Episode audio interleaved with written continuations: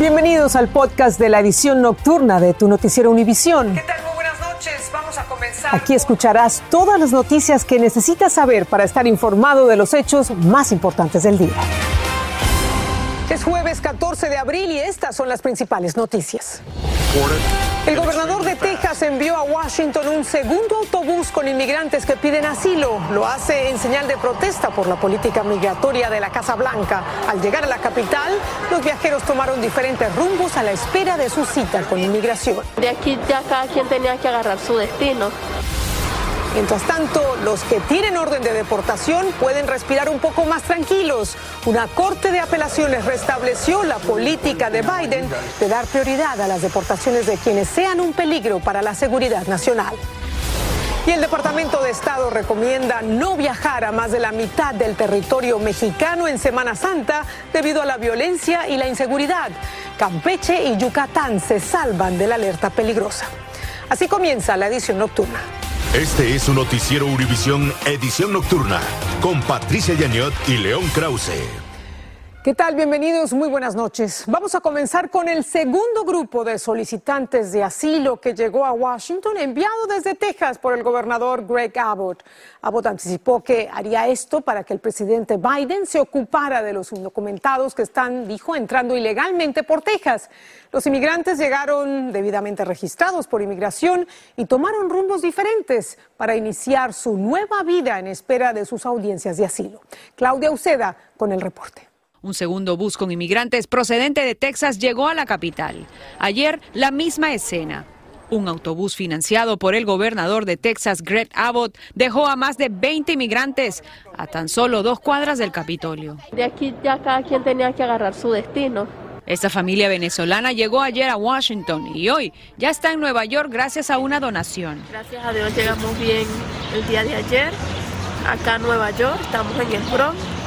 Eh, todavía no logramos ubicarnos en un refugio. La mayoría de inmigrantes que llegaban a la capital en los autobuses partían a otros estados donde esperaban por su cita con inmigración y su trámite de asilo.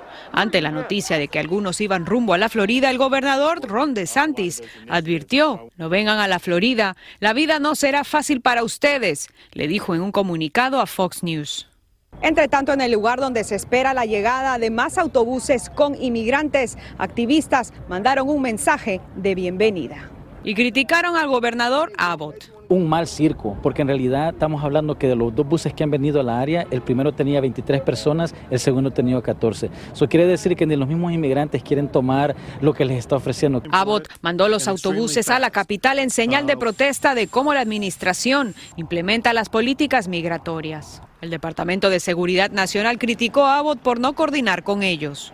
Abogados advierten de la importancia que el gobierno tenga la dirección de su destino final. sigue siendo la corte de donde dieron la dirección la que tiene jurisdicción, así es que hay, que hay que poner atención si no te deportan en ausencia.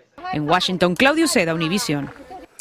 Hablemos ahora de la decisión judicial que le abre una nueva oportunidad de permanecer en Estados Unidos a quienes ya tienen una orden de deportación. Se trata de la decisión de una Corte de Apelaciones que restituye la política de deportaciones, pero dándole prioridad solo a los extranjeros que constituyen una amenaza a la seguridad de este país. En Washington, Pablo Gato nos explica. ¿Qué significa el fallo del Tribunal del Sexto Circuito de Apelaciones? Con este fallo, el gobierno regresa a las prioridades de deportación que ellos identificaron el año pasado. Son las prioridades de deportación de la administración Biden.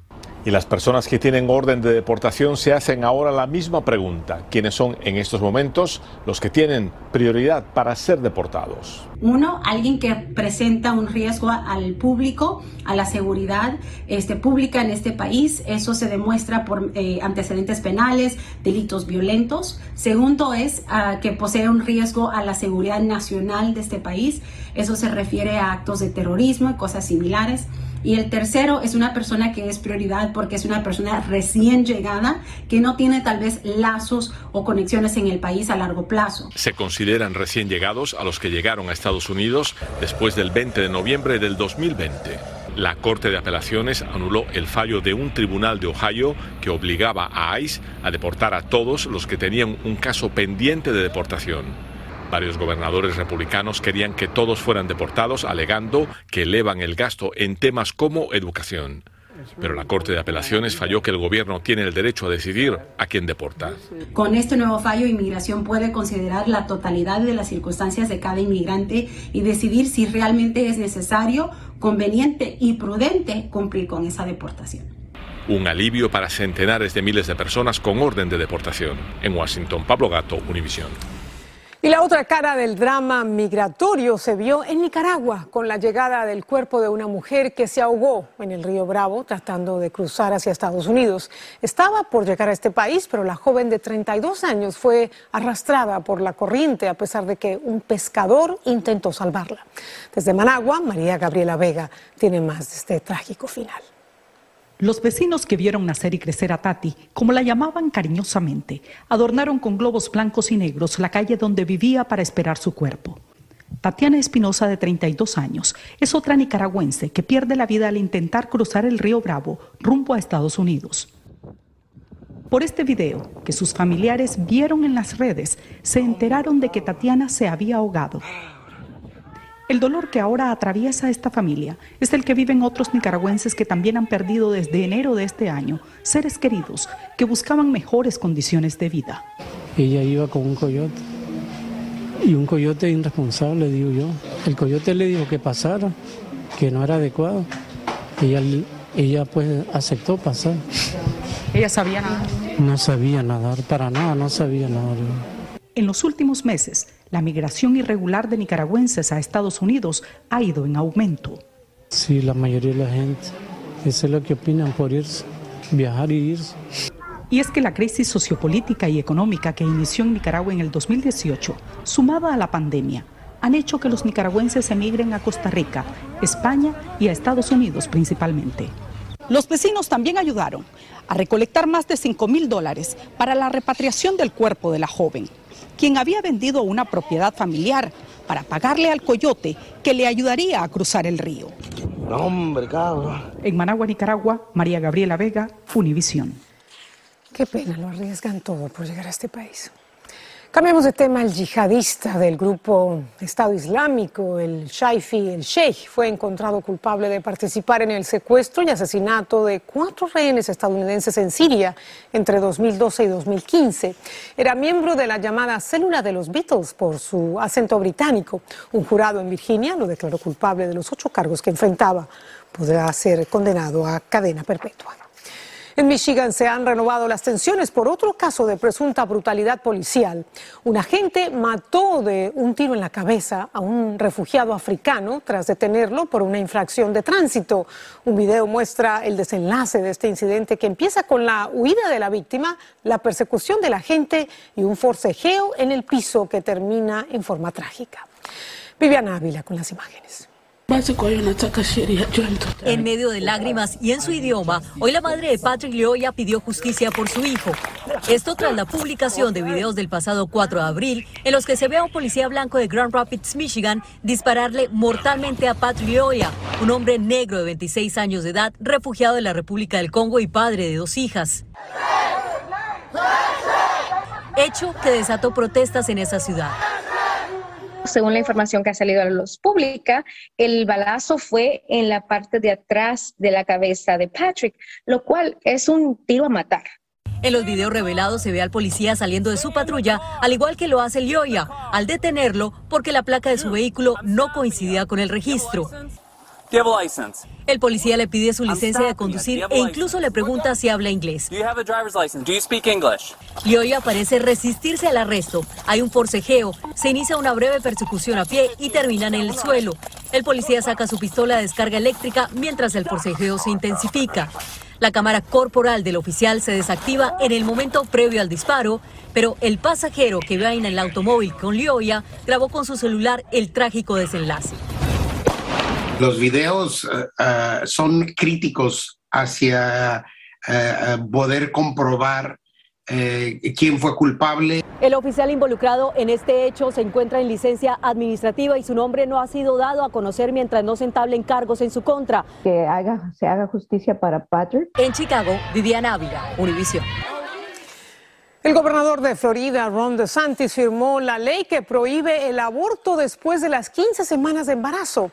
Esta legislación, que entrará en vigencia el primero de julio, penaliza el aborto incluso en casos de violación, incesto o tráfico de personas.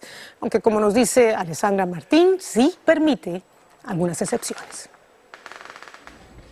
El gobernador de Florida, Ron DeSantis, firmó este jueves una ley que restringe el derecho al aborto. La ley prohíbe la interrupción del embarazo después de las 15 semanas de gestación, sin excepciones por violación, incesto o tráfico de personas.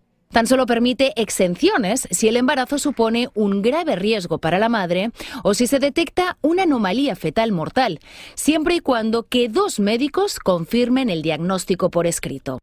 Anteriormente, Florida permitía el aborto hasta la semana 24, lo que lo convertía en uno de los estados del sureste más indulgentes con la interrupción del embarazo. Antes de firmar el proyecto de ley, DeSantis dijo que están defendiendo a los que no pueden defenderse. This is a, uh, a time where these babies have beating hearts. They can move, they can taste. La organización Planned Parenthood asegura que esta ley es inconstitucional.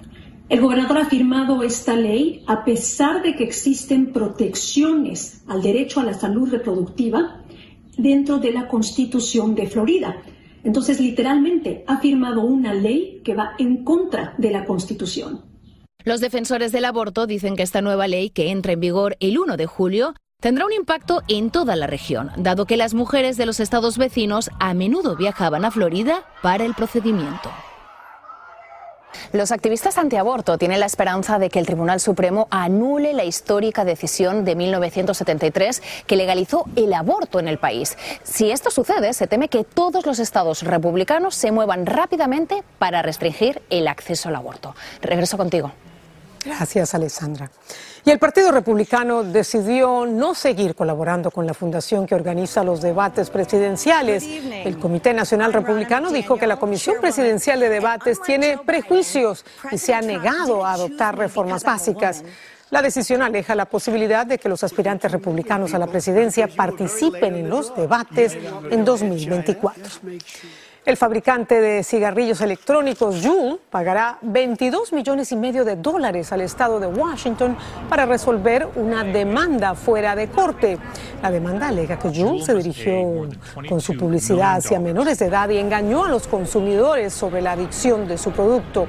La empresa no aceptó ningún delito y acordó realizar reformas para evitar el uso y la venta de cigarrillos electrónicos a menores. Y en estos días de Semana Santa muchos ven a México como un destino cercano y relativamente económico. Sin embargo, el Departamento de Estado advierte sobre el peligro que representan los delitos violentos como homicidios, secuestros, robos de vehículos y asaltos, sobre todo en las carreteras. De hecho, recomienda no viajar a varios estados mexicanos. Pero como nos dice Alejandro Madrigal desde la capital mexicana, aún así, algunos turistas se arriesgan. Esta fotógrafa viajó 1800 millas de California a Tasco Guerrero para conocer la procesión de los Cristos o encruzados, una de las más visitadas en México en Semana Santa, y lo hizo olvidando la advertencia de viaje que el gobierno de los Estados Unidos emitió para este lugar. Creo que hay algunos problemas que lamentablemente tiene México. Solo tomar precauciones. ¿Sabes? Es algo que puede pasar en cualquier país. El Departamento de Estado advirtió que más de la mitad de México tiene prohibiciones de viaje por la violencia. Colima, Guerrero, Michoacán, Sinaloa y Tamaulipas son estados donde se recomienda no viajar, mientras que en 11 se les pida a sus ciudadanos reconsideren su visita y en 14 que extremen precauciones. Solo en Campeche y Yucatán se garantiza tranquilidad. En destinos como la Riviera Maya se alerta que el sonido de las balas, como los enfrentamientos que se han presentado en clubes de playa, echa a perder una de las zonas más apreciadas por el turismo. He estado aquí por seis meses y no he tenido ningún problema. Oaxaca es uno de los estados en donde se pide extremar precauciones tras el asesinato del periodista Ever López, ocurrido en Salina Cruz en febrero. Muy cerca de ahí, en Puerto Escondido, los turistas disfrutan de la playa y no les preocupa la violencia. Esta tarde, dos personas fueron baleadas en el parque turístico de Xcaret, en Playa del Carmen, Quintana Roo. El gobierno de los Estados Unidos alertó que homicidios, secuestros y robos son comunes en este país y recomendó a sus ciudadanos no usar las carreteras de noche. En Ciudad de México, Alejandro Madrigal, Univisión. Rusia informó que el buque insignia de su flota en el Mar Negro se hundió tras sufrir graves daños por un incendio que provocó la explosión de su armamento, pero los ucranianos dijeron que fueron sus misiles que impactaron el barco. Mientras las tropas rusas avanzan hacia el sur, los ucranianos siguen resistiendo en la bombardeada ciudad de Mykolaiv. Desde allí nos informa Sara Rincón. Ucrania impactó con misiles el buque insignia de la flota rusa en el Mar Negro y asegura que lo hundió. Pero el Ministerio de Defensa ruso dice que se hundió mientras era remolcado en una tormenta. Como quiera que fuera, se trata de un golpe duro tratándose de uno de sus barcos de guerra más importantes. En tierra, equipos de rescate continúan retirando escombros de las casas destruidas en Cherniv tras los bombardeos que dejaron a esa ciudad en ruinas. No puedo hacer otra cosa que mirar y llorar. Hemos estado construyendo esta casa durante ocho años y terminó así. Esto mientras residentes tratan de asimilar el nivel de destrucción ante sus ojos en la ciudad sitiada de Azovstal, que es la clave para el control total de la región de Mariupol. ¿Por qué nos matan? Se ha derrumbado una crujía del edificio de 10 plantas. 19 personas han muerto es que las tropas rusas también avanzan hacia el sur, aunque el ejército ucraniano consigue resistir en Mykolaiv. Sin embargo, aquí también han sufrido los ataques por lo que la ayuda humanitaria es más necesaria que nunca. La situación humanitaria es bastante complicada, ya que hemos recibido graves daños por las acciones de las fuerzas de la ocupación de la Federación Rusa. Ellos ahora mismo van a salir de un momento para otro para ir a entregar a las casas de las familias que no han perdido todo a causa de los bombardeos, pues comida, también van a entregar ayuda, eh, asistencia médica, todo lo que necesiten, pues para tratar de ayudar y de paliar todos los problemas que tienen relación con esta guerra. Voluntarios como María, que en el momento en el que empezaron a bombardear su ciudad, no dudó en qué paso debía dar, ayudar a los suyos. Al ver mi ciudad destruida, decidí unirme a la Cruz Roja para ayudar a los más necesitados. En Mykolaiv, Ucrania, Sara Rincón, Univisión. La Administración de Alimentos y Medicinas aprobó un test de COVID-19 menos invasivo. Y el presidente de Colombia, Iván Duque, habló sobre las evidencias contra los colombianos arrestados por el asesinato del presidente de Haití. Volvemos con más. Estás escuchando el podcast de tu noticiero Univisión. Gracias por escuchar. Si a usted le incomoda hacerse la prueba de COVID mediante un hisopo en la nariz, ahora tiene una opción menos invasiva. La Agencia de Medicinas y Alimentos aprobó el primer test de coronavirus que se hace soplando un tubo conectado a un aparato en forma de globo que capta la muestra.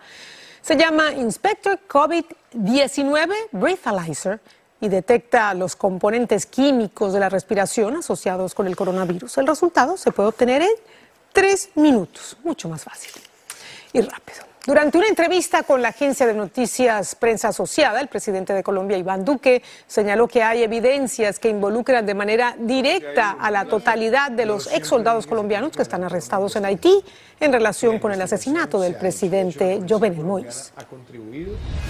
Claramente por testimonios de muchos entregados a otras agencias de seguridad, inclusive algunas eh, internacionales, pues es evidente que hay un nivel de vinculación que nos duele, si ese nivel de involucramiento se dio, se tienen que aplicar las sanciones correspondientes. En Cuba, El presidente haitiano fue asesinado en julio del año pasado en su residencia en Puerto Príncipe. Más de 40 personas han sido arrestadas en Haití, entre ellas un ex senador haitiano y 18 ex soldados colombianos. Miles de venezolanos con uniforme militar y rifles salieron por Caracas para celebrar el vigésimo aniversario del regreso al poder de Hugo Chávez en abril de 2002, tras un golpe de Estado que duró dos días, militares aliados a Chávez lo reinstauraron en el poder. Al evocar la fecha, el gobernante Nicolás Maduro dijo que el pueblo de Venezuela le dio una lección a la derecha mundial. Y al regresar, mientras rusos y ucranianos combaten a muerte en Ucrania, este ruso y esta ucraniana luchan, pero para seguir unidos por amor. Estás escuchando el podcast de tu noticiero Univisión. Gracias por escuchar.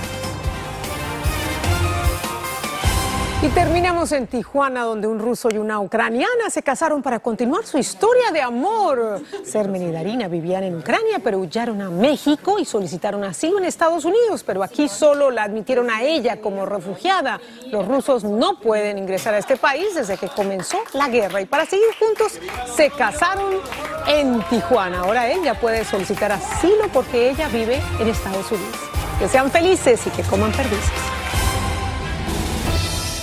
Así termina el episodio de hoy de Tu Noticiero Univisión. Gracias por escucharnos.